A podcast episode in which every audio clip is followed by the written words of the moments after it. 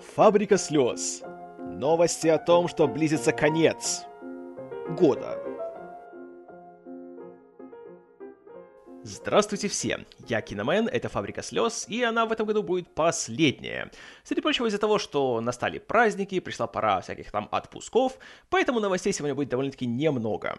Во-первых, э, очередное достижение для студии Диснея, которая стала первой организацией в истории кинематографа, которая собрала за один календарный год 7 миллиардов долларов. И этому, конечно, особенно поспособствовал последний квартал года, когда, например, сейчас можно одновременно в американском прокате увидеть э, такие фильмы, как «Доктор Странный», «Моана» и «Изгой один». Все три нашли очень теплый прием как и у зрителей, так и у критиков, а также собирают титанические суммы по всему миру.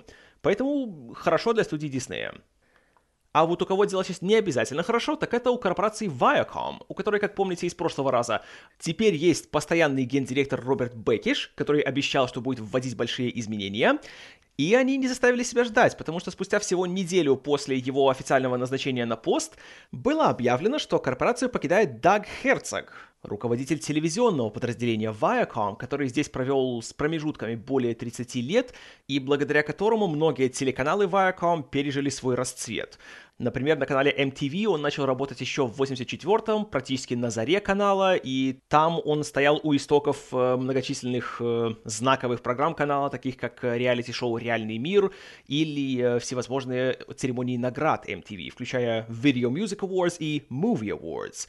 В 95 году он был назначен президентом канала Comedy Central, который в то время еще был никому неизвестен и хромал на все конечности, но Херцогу принадлежат два ключевых решения, которые вывели канал совершенно на другой уровень. Это, во-первых, то, что ему в голову пришла идея создать ежедневное шоу, которое началось сначала с Крейгом Килборном, а потом уже с Джоном Стюартом. А во-вторых, он дал зеленый свет маленькой программе под названием «Южный парк». После чего, как известно, о Comedy Central стала говорить вся страна. Также есть такая легенда о том, что когда он уходил с Comedy Central и из Viacom в первый раз, это было где-то 98-99 год, он сказал, что надо бы поменять ведущего ежедневного шоу с Крейга Килборна, который сильно положительной реакции не вызывал, э, на Джона Стюарта, которого он знал еще со времен э, MTV, где тот работал в VJM. И, как опять же показывает история, это решение было судьбоносным, потому что ежедневное шоу стало супер хитом, а Эмми стали давать мешками. После ухода из Viacom Херцог пару лет поработал на Fox, где он, среди прочего, запустил сериал «Малкольм в гуще событий», или как там у нас его перевели. А затем с 2001 по 2004 он работал на канале USA, которому также организовал большой хит под названием «Детектив Монк». А уже затем в четвертом году он снова вернулся на Viacom, где теперь уже стал президентом телевизионного подразделения и уже руководил кучей каналов, среди которых опять-таки Comedy Central, MTV, VH1, Logo, CMT и еще несколько штук. И этот пост он занимал последние почти 12 лет, потому что официально он уходит 12 января. И, естественно, за последние пару лет, как все знают, у Comedy Central был настоящий ренессанс, когда стали выходить хит за хитом, такие как Key и Peel, Брод Сити, Внутри Эми Шумер, Другое время, Трудоголики, Пьяная история или Обзор. Но теперь, когда у Viacom новый руководитель, очевидно, пора менять курс, и теперь Херцога там не будет. Это, конечно, интересная новость, и пока что еще не ясно, кто будет его заменять, и как поменяется развитие канала, и как это отразится на его программах, в частности, на ежедневном шоу с Тревором Ноем, которое все еще испытывает немалые трудности. Но сам Херцог э, перед э, объявлением написал всем своим сотрудникам э, очень доброжелательное и дружелюбное письмо о том, что уходит он совершенно не из-за каких-либо там скандалов или разногласий, и что он очень уверен в руководстве Бекиша и говорит, что они в надежных руках, и будущее у всех будет светлое и положительное. Хочется в это, конечно, верить, но в то же время, что интересно, журналисты и аналитики отмечают, что Бекиш до нынешнего времени как-то особо нигде не светился, и его имя вообще мало кому было знакомо. И говорят, что одна из главных причин, по которой он все-таки получил пост гендиректора, это то, что у него очень хорошие и, самое главное, покладистые отношения с Шерри Редстоун, э, начальницей компании National Amusements, которая является главным акционером э, для Viacom. Поэтому не исключено, что его поставили на должность в первую очередь потому, что он не станет сопротивляться решениям высшего начальства и таким образом будет очень удобным руководителем. Но, как и всегда, можно лишь ждать и смотреть. А уж смотреть-то есть, ох, как много чего. Потому что телекомпания FX недавно опубликовала результаты своего нового исследования, которое было положено после того, как президент компании Джон Ленгрев сказал, что на сегодняшний день слишком много телевидения. И я уже не помню, это было то ли год, то ли два назад, но он говорил, что на тот момент э, в эфире американского телевидения было 400 оригинальных сценарных телевизионных продукта. И после этого среди телевизионных критиков Америки распространилось выражение «пик телевидения». Так вот, этот пик все еще не достигнут, потому что, согласно новым исследованиям FX, за 2016 год в американский эфир вышло 455 телесериалов. Цифра, конечно, умопомрачительная, и по оценкам аналитиков за следующий год она приблизится к отметке в 500 сериалов. И тут, конечно же, самую активную роль играют интернетные сервисы, такие как, конечно же, Netflix, Hulu и Amazon в первую очередь. И для сравнения, в 2011 году, когда они еще не выходили на рынок оригинальной продукции, на телевидении насчитывалось 266 сериалов, а за 2015 год их стало 421. И как также показывает статистика, за последние 5 лет доля сериалов и программ, которые делаются в интернете, выросла на 1450%, то есть почти в 15 раз. И по итогам 2016 года из этих 455 доля интернетной продукции составляет 93 сериала. Вот и получается такая картина, что на сегодняшний день телевизионный рынок растет бешеными темпами, в нем все больше новых участников. Например, за последние месяцы оригинальную продукцию стали делать каналы CMT и Epix. И, соответственно, чем больше каждая организация может предложить оригинальной продукции, тем меньшую аудиторию они могут захватывать одновременно. И теперь получается ситуация, когда на кабельном телевидении, если у тебя есть новый сериал, и он собирает, допустим, 600 или 700 тысяч зрителей за свой первый сезон, то он уже считается хитом, и ему гарантировано продление еще на год, а то и другой. А на эфирном телевидении, где еще, допустим, 20 лет назад э, аудитория в 5 миллионов зрителей казалась полным провалом, сейчас это норма и это желательный результат для каждого нового сериала. Таким образом, получается, что отдача уменьшается, но затраты по созданию любого телевизионного продукта только растут. И вот тут на сегодняшний день у ведущих компаний находится немножко отчаянный, но весьма эффективный способ привлечения зрителя.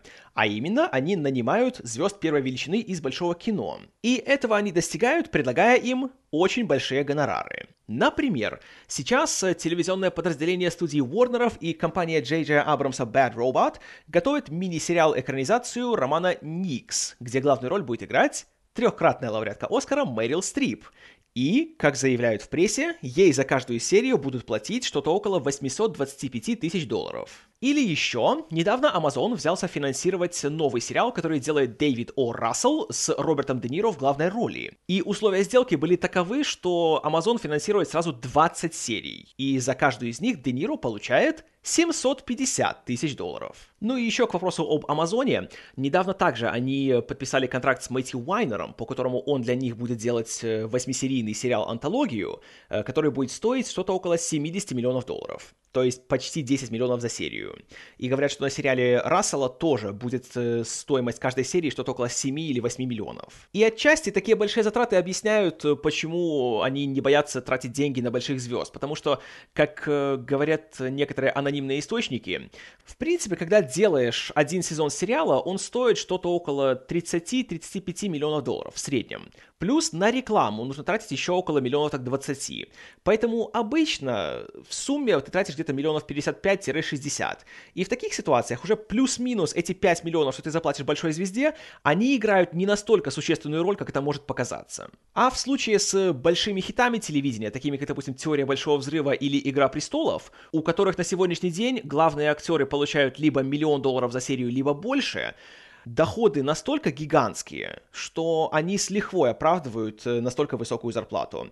Например, в той же теории Большого Взрыва, как отмечают зрители, за последние сезоны сами серии стали все короче и короче, и теперь чистого времени они занимают около 18 минут из того получаса, который им выделяется в эфирном расписании. Для сравнения, еще, например, лет так 10 назад стандартом для комедийного сериала было 22 минуты эфирного времени, а, например, в 80-х комедийный сериал длился длился 25-27 минут из этих 30. А на сегодняшний день получается, что почти половину времени, которое отведено под сериал, занимает реклама. А когда этот сериал даже в повторах смотрит 10 миллионов зрителей вживую, то можете догадаться, какие суммы платят рекламодатели. Но в то же время у гигантских зарплат на Netflix, Амазоне и им подобных есть еще и обратная сторона. Так как, например, Netflix настаивает на том, чтобы все права на международное вещание, особенно теперь, когда он доступен по всему миру, принадлежали только ему, о таких вещах, как продажа прав на синдикацию или международное вещание, речь не идет. Следовательно, актеры никакие процентные отчисления от этих процедур не получают. И тот гонорар, который им платят сразу, это их единственный одноразовый гонорар, и после этого они ни на что претендовать не могут. Поэтому, например, э, сейчас на Netflix готовится сериал под названием «Маньяк», который снимает Кэрри Фукунага, а главные роли в нем будут играть Джона Хилл и Эмма Стоун. И актеры здесь получают за каждую, по-моему, из восьми серий по 350 тысяч долларов. Так вот, эти 350 тысяч — это все, что они получат, потому что в них уже как бы заложены потенциальные доходы от продажи прав за рубеж. И, кстати, об Эмме Стоун. На данный момент La La Land, в котором она сыграла главную роль, активно претендует и побеждает э, на всевозможных э, церемониях награждения от критиков и всяческих профсоюзов, и говорят, что фильм будет э, одним из фаворитов на Оскарах в следующем году. И недавно журнал Rolling Stone опубликовал весьма занятное интервью с ней, в котором речь идет о ее биографии, о ее фильмографии, и там можно узнать немало всякого интересного, но особое внимание привлекает тот факт, что она рассказывает, как э, на ранних стадиях ее карьеры, когда она снималась в различных комедиях, и, как известно, у нее есть немалый талант к импровизации, у нее неоднократно случались нехорошие ситуации, когда ей приходила в голову какая-то хорошая идея, какая-то смешная шутка, а режиссеры говорили ей, что ладно, но это мы делать не будем. А потом, когда уже снимались конкретные сцены, она замечала, что ее шутки передавали ее коллегам-мужчинам. А она оставалась только с тем, что было в сценарии. И наоборот, бывали случаи, когда ей давали какие-то реплики, она говорила, что как-то это тоскливо звучит, и это не сработает в самом фильме, а ей говорили, чтобы она помалкивала и делала, как ей велят. А потом выходили сами фильмы, опять же, она их конкретно не называет, и она говорит, что в кадре все опять-таки выглядело тоскливо и ничего не получалось. Конкретно, что это за режиссеры и что это были за фильмы, она здесь официально не говорит. Что, в принципе, логично, потому что у нее карьера еще только как бы начинается, и не хочется сразу портить отношения с, возможно, очень большими и влиятельными фигурами в нынешнем Голливуде. Но сам факт того, что такое происходит, это, конечно, очень не круто. И, конечно, с одной стороны, история Эммы Стоун показывает, что если ты на самом деле человек талантливый и профессиональный, и если ты не делаешь шуму, а просто работаешь и делаешь свое дело, то рано или поздно тебя заметят, и все-таки ты добьешься чего-то, и успех не заставит себя долго ждать. Но в то же время это показывает, насколько на самом деле несправедлив этот бизнес. И то, что ее реплики отдавали именно мужчинам в ее фильме, это тоже, знаете, наводит на определенные размышления, и печально, конечно, что даже сейчас, в 21 веке, несмотря на все огромные шаги, которые сделаны в сторону прогресса, все еще о настоящем полноценном равенстве между мужчинами и женщинами на рабочем месте говорить не приходится. И, возможно, это просто я такой большой циник и пессимист, но Почему-то у меня есть такое чувство, что за каждой успешной Эммой Стоун стоит не одна талантливая и умелая актриса, которая могла бы чего-то добиться, но которой не дали добиться. Но Стоун, конечно, молодец, особенно из-за того, что пусть даже в ограниченной какой-то степени, но, по крайней мере, она поднимает эти вопросы и даже несмотря на то, что сейчас ей еще есть что терять, она, по крайней мере, не боится хотя бы называть саму проблему, даже если она не может назвать самих виновников. Ладненько, и на этой горько-сладкой ноте давайте-ка перейдем к новым трейлерам, которых опять-таки появилось не так уж мало, и среди них даже есть на что посмотреть. В первую очередь появился тизер для сиквела «Бегущего по лезвию», получивший название «Бегущий по лезвию 2049». Вставить смешную шутку про «Интересно, услежу ли я за сюжетом, если я не смотрел «Бегущего по лезвию 2-2048?» здесь. Собственно, тизер получился во всех смыслах тизером, потому что ничего конкретного он не говорит. Мы лишь видим э, интересные пейзажи э, будущего Лос-Анджелеса, который одновременно повторяет фильм Ридли Скотта, снова эти темные дождливые улицы, и снова эта синтезаторная музыка на фоне. Но в то же время есть и новые образы, за которые отвечают режиссер Дени Вильнюв и оператор Роджер Диккенс, И выглядит, э, по крайней мере, визуально очень даже неплохо, на мой взгляд. И также мы немножко видим нового главного героя, которого играет Райан Гослинг, который все еще спит на ногах, и появляется даже на пару секунд Харрисон Форд, все еще в роли Рика Декарда. И нам намекают на то, что Гослинг будет новым бегущим по лезвию, который охотится на репликантов в будущем. Правда, тут непонятно, то ли Декард будет его новой добычей, потому что, как известно, после первого фильма остался вопрос насчет того, что является ли сам Декард репликантом. Или же, судя по тому, что Харрисон Форд в кадре явно постарел за 30 с лишним лет, возможно, Декард все-таки будет человеком, и герой Гослинга к нему обращается за помощью, потому что он же такой старый и умудренный опытом наставник, и все дела. Пока ничего не понятно, никто ничего не объявляет. И скажу честно, хотя у фильма очень хорошая картинка, и, наверное, по части стиля товарищ Вильнев не подведет, благо что при всей моей нелюбви к его фильмам я ни за что не могу жаловаться на то, как они сняты, сама идея снимать сиквел к «Бегущему по лезвию», на мой взгляд, провальна по умолчанию, потому что с тем, какая там была рассказана история, какие темы она поднимает, и с тем, что она, по сути, завершена, и ее открытый финал это, наверное, единственно верный, который может быть в этой истории. Какое бы продолжение ты ни придумал, ты все равно так или иначе подпортишь впечатление от оригинала. И в данном случае, например, вот вопрос с репликантом Шрёдингера однозначно отпадет. Что, на мой взгляд, опять же, уменьшит удовольствие, которое получаешь от первого фильма. Поэтому я, конечно, фильм посмотрю, но я сразу его рассматриваю не как сиквел к «Бегущему по лезвию», а скорее как такое фанатское сочинение. Размышление на тему того, а что если бы? Вот в таком случае я думаю, что от него можно будет получить удовольствие, и, может быть, фильм даже как-то обогатит мифологию «Бегущего по лезвию», благо что один из сценаристов — это Хэмптон Фенчер, который писал первый вариант оригинального сценария еще в 80-х, но все-таки всегда остается возможность того, что эту мифологию разовьют слишком сильно, и мы узнаем, что на самом-то деле репликанты — это не искусственные люди, а это потомки древней расы человекоподобных пауков. Поэтому я надеюсь на лучшее, но готовлюсь к худшему. Примерно такое же у меня отношение и к новому фильму режиссера Гора Вербинского, который возвращается в жанр ужасов, в котором в начале века он весьма неплохо поработал, когда снимал американский ремейк «Звонка», и теперь, после того, как все его эксперименты на поприще гигантских студийных блокбастеров провалились с треском после «Одинокого рейнджера», он возвращается к вещам более скромным, более маленьким и более жутким. И его новый фильм называется «Лекарство от здоровья». Рассказывает он о том, как э, молодой менеджер Дэйн Дехан, работающий в большой корпорации, получает задание от совета директоров отправиться в лечебницу, где находится его большой начальник, который явно сошел с ума. Ему это нужно для того, чтобы этот начальник, очевидно, отказался от всех своих полномочий и чтобы управление корпорацией перешло полностью к совету. Но для этого нужно его найти и с ним поговорить. А как выясняется, лечебница это не простая, а очень страшная. И там под руководством злого доктора Джейсона Айсекса выполняются явно всякие бесчеловечные эксперименты над людьми, и это не закончится ничем хорошим, особенно для Дейна Дехана, который попадает в автокатастрофу, и его принудительно отправляют на лечение туда же.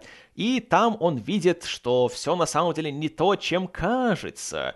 И уже трейлер нам на это очень прозрачно намекает. И скажу честно, выглядит довольно-таки так неплохо.